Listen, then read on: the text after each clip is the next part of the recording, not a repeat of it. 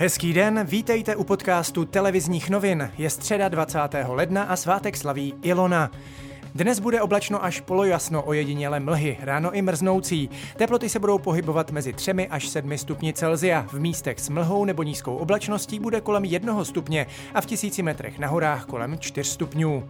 Ministrině práce a sociálních věcí Jana Maláčová vypustila další ze svých výroků, kterým překvapila nejen politiky, ale také ekonomy.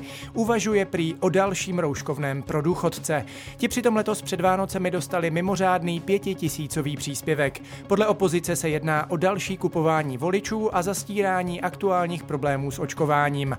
Více předseda lidovců Marian Jurečka. Rozdávat tady každého čtvrt roku peníze v situaci, kdy se na to půjčujeme, budou to platit naše děti, není zodpovědné.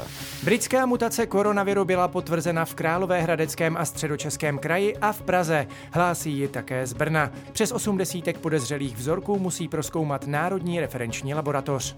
Prezident Miloš Zeman bude dnes očkován proti koronaviru. V ústřední vojenské nemocnici v Praze pak zůstane nejméně dva dny kvůli preventivní prohlídce. 76-letý prezident vakcínu dostane v rámci lékařské prohlídky, kterou absolvuje jednou za dva roky a která zahrnuje počítačovou tomografii a magnetickou rezonanci.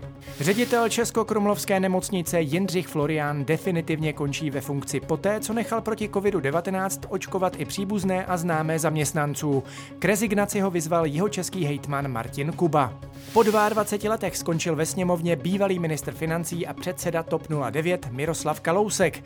Mandátu se vzdal na prvním letošním jednání poslanců. Zůstávám aktivním členem TOP 09 předsedkyně strany i první místo předseda si přejí, abych chodil na zasedání.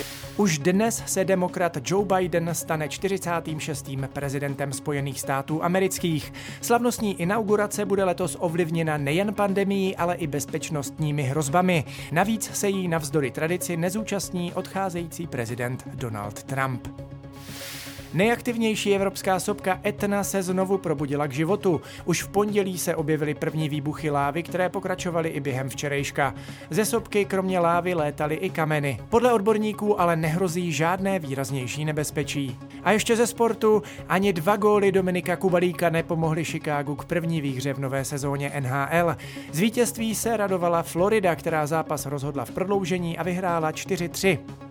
Poslední zápas v základní skupině ligy mistrů čekal na basketbalisty Nymburka. Ti ale nezvládli závěr utkání s tureckou bursou, prohráli a do osmifinálové fáze jdou z druhého místa.